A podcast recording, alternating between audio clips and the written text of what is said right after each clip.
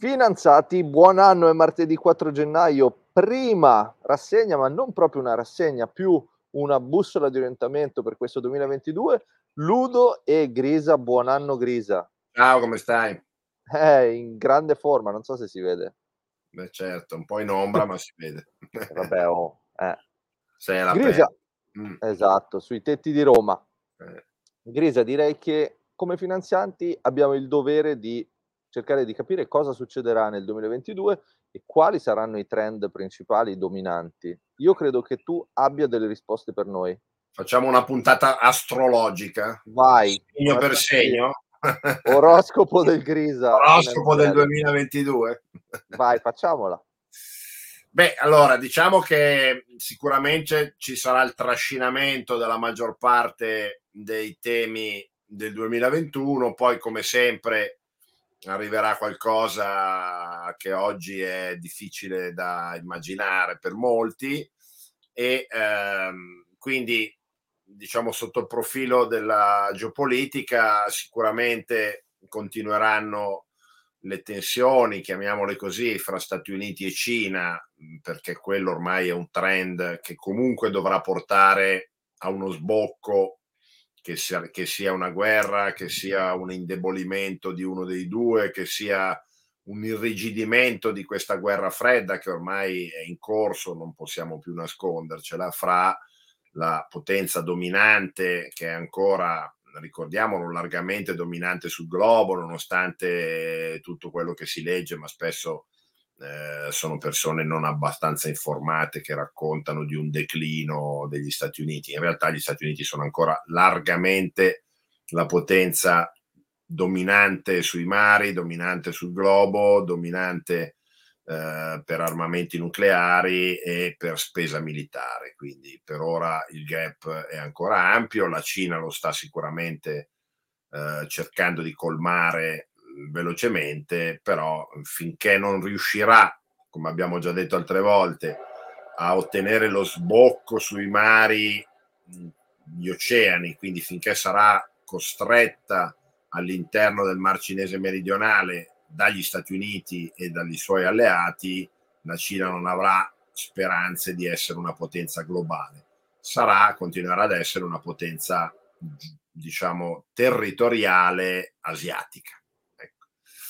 Quindi lì, secondo me, andremo avanti eh, in quella strada. Ci saranno tra breve le Olimpiadi invernali a Pechino, poi ci saranno anche delle Universiadi, eh, i Giochi Paralimpici. Quindi sicuramente la, C- la Cina sarà al centro dell'attenzione mediatica mondiale e cercherà naturalmente di apparire più bella possibile, mettiamola. Grisa, ma questo cosa vuol dire da un punto di vista economico? Se io sono lì davanti alla mia piattaforma di da trading Da un punto online. di vista economico, eh, diciamo che dal mio punto di vista, come opinione personale, non credo che la Cina brutalmente invaderà Taiwan mentre è sotto gli occhi di questi scenari mediatici e cercherà quindi di vendersi al mondo come la nuova eh, potenza economica e militare, quindi diciamo che cercherà di apparire più bella possibile, quindi eh, di, di, tacitare le situazioni politiche fastidiose come lo Xinjiang, come il Tibet, come Hong Kong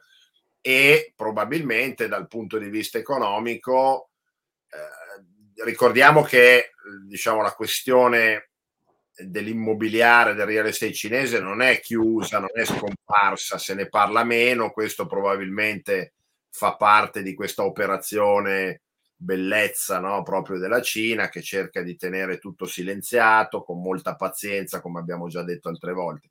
Però le sue problematiche economiche sotto quel punto di vista rimangono. Per esempio, eh, faccio invece un, un, esempio opposto, cioè eh, Apple eh, sta partendo con un nuovo fornitore cinese, un nuovo diciamo produttore della sua catena di produzione mh, sugli iPhone, eh, un'azienda che sta costruendo un mega impianto di mi sembra 50 ettari eh, che produrrà parecchi milioni di iPhone all'anno, quindi eh, tutti i discorsi che sentiamo no, di mutamento della catena di produzione, far ritornare il reshoring, far ritornare le aziende eh, al, all'origine eh, a produrre nella propria patria, non sempre e anzi probabilmente eh, per, per, molte di queste non, non, si stanno verificando, ma addirittura quasi il contrario.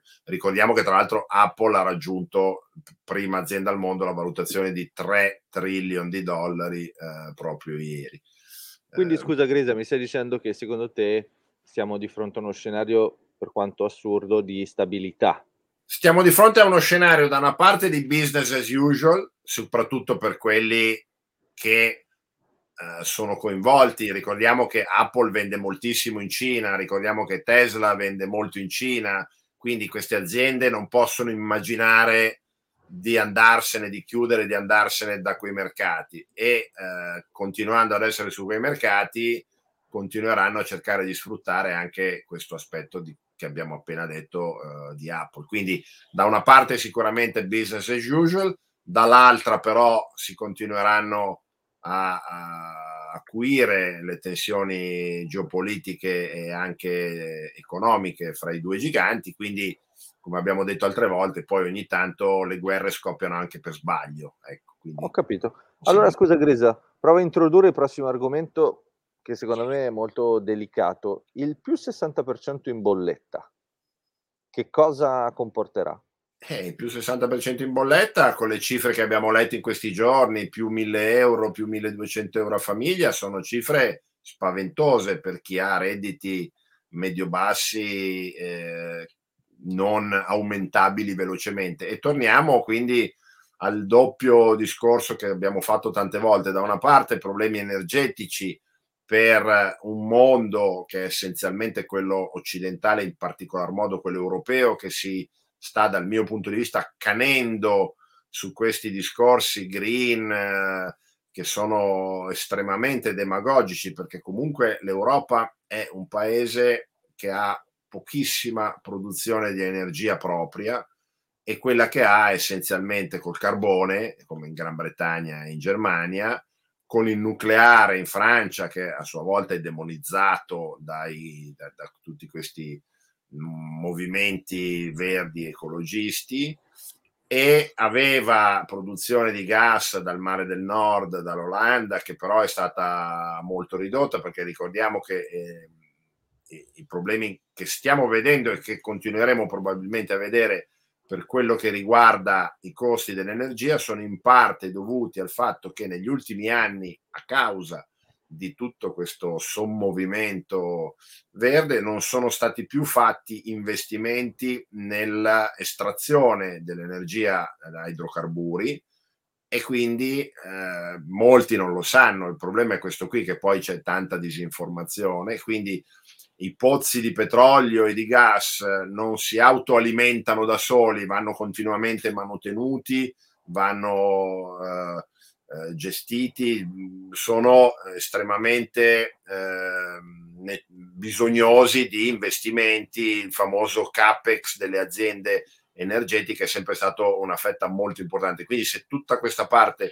viene trascurata, ridotta perché non è più bello farlo e perché oggi molti dei megafondi da BlackRock eh, a, a, a Vanguard hanno dichiarato più volte che non vogliono più investire in quei settori, il problema è che eh, di, di, di, 100 delle, di, di, consumo energetico mondiale, ricordiamo che è un consumo che continuerà a crescere perché abbiamo i due giganti demografici, Cina e India, che continuano comunque a crescere sempre di più sotto profilo del benessere locale e quindi dei consumi di energia il consumo energetico globale è il 60% di eh, gas e petrolio e ancora un, almeno un 20% di carbone nel mondo, quindi sono cifre eh, gigantesche. Eh, non aver continuato o non voler continuare a comunque investire perché si può immaginare un, questo, questo cambiamento energetico fatto semplicemente con uno scocchio, schiocco di dita nello spazio di 2, 3, 5 anni è una follia che quest'anno stiamo pagando eh, e, e, e, e, diciamo i risultati si stanno vedendo soprattutto in Europa, ma anche negli Stati Uniti. Ricordiamo che il, la benzina alla, alla, pompa di benzina ha raggiunto picchi molto alti. E Però parco... se ti sta antipatica Greta puoi dirlo, eh, non è che devi girare. Beh, mi sta antipatica dall'inizio, ma io reputo molto peggiori i politici, i personaggi famosi che si accodano a questa ragazzetta e, e, costruiscono politiche nazionali sulla base di fantasie, ecco, come se bastasse, abbiamo già detto altre volte, no? eliminare il motore diesel e improvvisamente il mondo rifiorisce, come se non esistesse un cambiamento climatico insito nel, nel, globo, nella natura del globo, indipendente poi dall'azione dell'uomo, che sicuramente lo peggiora, ma non è la causa, come raccontano molti. Ecco, comunque, quindi questo problema energetico oggi esiste, non sparirà domani, ma anzi si aggraverà e la conseguenza, e qui andiamo a un altro dei temi del 2022, è naturalmente l'inflazione, questa questa parola che molti eh, fanno fatica a comprendere perché non hanno vissuto l'altra fase dell'inflazione no? degli anni 70 80 o comunque non l'hanno vissuta uh, abbastanza bene sui mercati finanziari, non ne conoscono quindi i pericoli e naturalmente se noi abbiamo uh, dei rincari delle bollette del 50-60%, a me fa abbastanza ridere leggere una previsione di inflazione tra il 2 e il 3% in Europa, ecco. perché eh, comunque i consumi energetici eh, di spostamento per, eh, per le automobili e anche ricordiamolo per tutto quello che è poi il trasporto logistico delle merci, quindi tutta questa cosa per forza si riverberà sui costi dei beni di consumo. E inoltre, altro secondo me dato che oggi viene trascurato, quando tu hai degli aumenti delle bollette energetiche così forti e così rapidi, non può non avere un impatto anche sulla crescita economica. Perché... Aspetta, scusa Grisa, primo like del 2022, Cami Canale, non poteva essere diversamente, grazie. benissimo. Quindi avremo un rialzo dell'inflazione che cercherà di essere mascherata il più possibile e, e occultata, ma secondo me avremo anche un, un, contraccolpo sulla produzione industriale, perché naturalmente il primo eh, consumatore di energia sono, è il settore di produzione, di manifattura, dell'industria e dei trasporti poi dei loro prodotti. Quindi tutta questa cosa poi non sarà facilmente trasferibile eh, a, al cliente finale e quindi il rischio è che alcune aziende comincino a far fatica, magari debbano eh, ridurre i ritmi produttivi per, per, contenere i costi e quindi... Anche... La dico io la parola che tu non stai dicendo? Dimmela. È recessione. Beh, adesso sai, pot- sì, qualcosa, qualcosa, o comunque perlomeno riduzione delle ottimistiche stime di crescita, ecco, mettiamola così, perché se da una parte avrai per forza di cose eh, un cons- consumi minori da parte del consumatore che in Europa, secondo me, continuerà a soffrire della compressione dei redditi, soprattutto in Italia, ma anche in Europa, dall'altra parte non è pensabile che continuino ad esserci eh, prezzi in crescita se poi i consumi sono in diminuzione. Quindi questi due contrasti dovranno per forza portare, secondo me, a una riduzione di quelle che sono le attuali stime della crescita economica. Ecco. Ho capito, quindi non recessione, ma poco sopra, almeno una crescita molto lenta. Sì, poi attenzione, gli shock petroliferi hanno sempre portato a recessione, no? gli shock dei costi dell'energia. Naturalmente qui bisogna vedere quanto andremo avanti e a che livelli si arriverà, naturalmente, perché anche la benzina, anche lì se ne parla poco, ma siamo ai massimi molto alti anche, anche, anche, anche in Italia e in Europa. Ecco. Quindi... Scusa Grisa, senza impegno, quando si è in uno scenario come dire, di scarsa crescita, secondo te quali sono i settori da valorizzare da un punto di vista di investimenti? Beh, qui il problema non è solo la, la scarsa crescita o comunque diciamo che per la prima volta quest'anno, no, il tanto strombazzato, la tanto, tanto strombazzata salita del PIL in Italia del 6%, che ricordiamolo comunque non è ancora tornato sopra i livelli del 2019, men che meno sopra i livelli strano, del 2007. Direi strano. Ecco. Quindi comunque l'Italia è in un forte declino di eh, redditi dal 2007. Ehm, qui siamo di fronte a una ottimisticamente possiamo dire a una crescita inferiore, poi se arrivasse una recessione non ne parliamo, e uh, a una contemporanea crescita dell'inflazione. Quindi sicuramente sarà un anno molto difficile sui mercati finanziari, anche perché abbiamo uh, la gran parte degli operatori che non sono preparati a questo tipo di scenari perché non li hanno mai vissuti e questo sarà un elemento molto importante. Purtroppo eh, in periodi di inflazione non sono tanti gli asset eh, che resistono, eh, sono sostanzialmente quelli che vengono chiamati i real asset, quindi eh, real estate, materie prime e aziende che hanno una produzione di cash flow eh, regolare e solida, quindi molto spesso sono poi aziende legate comunque a questo genere di asset Ricordiamo che l'altro grosso pericolo, o comunque l'altro grosso elemento o elefante nella stanza, sono i prezzi molto alti della gran parte degli asset economici, quindi non solo finanziari, ma anche real estate che nel mondo è già a prezzi molto alti. Abbiamo visto di recente un grafico che fa vedere che il, la crescita del costo del real estate relativo alla crescita del reddito, quindi del, dell'income disponibile, del reddito disponibile, è elevatissima negli ultimi anni in moltissimi paesi del mondo. Quindi quello è proprio un segnale di prezzi cari, no? perché se sale il prezzo del real estate e sale la tua disponibilità di reddito nello stesso modo, tu hai sempre la possibilità di comprare. Quando questo gap si allarga, vuol dire che il real estate è sempre più caro e tu hai sempre meno possibilità di comprarlo. E questo è nella gran parte dei paesi sviluppati, tranne ovviamente l'Italia,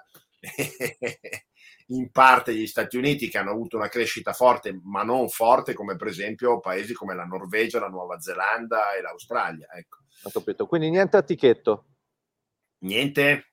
No, beh, in realtà in Italia effettivamente i prezzi sono bassi, possiamo usare questa parola, a parte magari Milano, e quindi potrebbe essere in realtà uno degli asset che potrebbe cominciare invece a dare soddisfazione. Naturalmente c'è sempre poi il problema della redditività no? di, di questi asset però oggi per esempio la redditività di, eh, in molte città tra costo dell'acquisto dell'immobile e eh, valore del, dell'immobile affittato è, eh, comincia a essere interessante. Da, di, dall'altra parte abbiamo gli asset finanziari comunque alti, non voglio dire cari perché è sempre un termine aleatorio, però sono sicuramente molti parametri, sono molto alti, dalle azioni alle obbligazioni a tutto il settore collectibles, alle criptovalute, agli NFT, tutto quello che ti può venire in mente in questi anni è salito tanto. Rimane, rimane eh, la famosa put della Fed, cioè il fatto che la Banca Centrale Americana più quelle giapponese, sicuramente in parte anche la BCE e sicuramente quella cinese, non lasceranno, secondo me, nulla di intentato se ci fosse un grave crash uh, di, di, dei valori degli asset finanziari, ecco, come abbiamo già visto nel marzo 2020, finché questo giochino sarà possibile. Ho capito. Crisa, io mi sento tipo il baffo, non so se ti ricordi, il televenditore sì, sì. anni 80. Sì. Dove lo trovate un podcast così? Non lo so, da, da nessuna parte. Io direi che per comprate, questo... comprate. Cosa? Comprate, comprate, comprate. Comprate, comprate, comprate. ultime 10, sono le ultime 10 telefonate. Dai. Ultime 10 telefonate. Io direi che per questo inizio 2022 abbiamo fatto il nostro mestiere e ci raggiorniamo nei prossimi giorni per riscoprirlo assieme. Grazie. Sempre viva l'amore, grazie a te. Ciao, ciao. Ciao, ciao, ciao.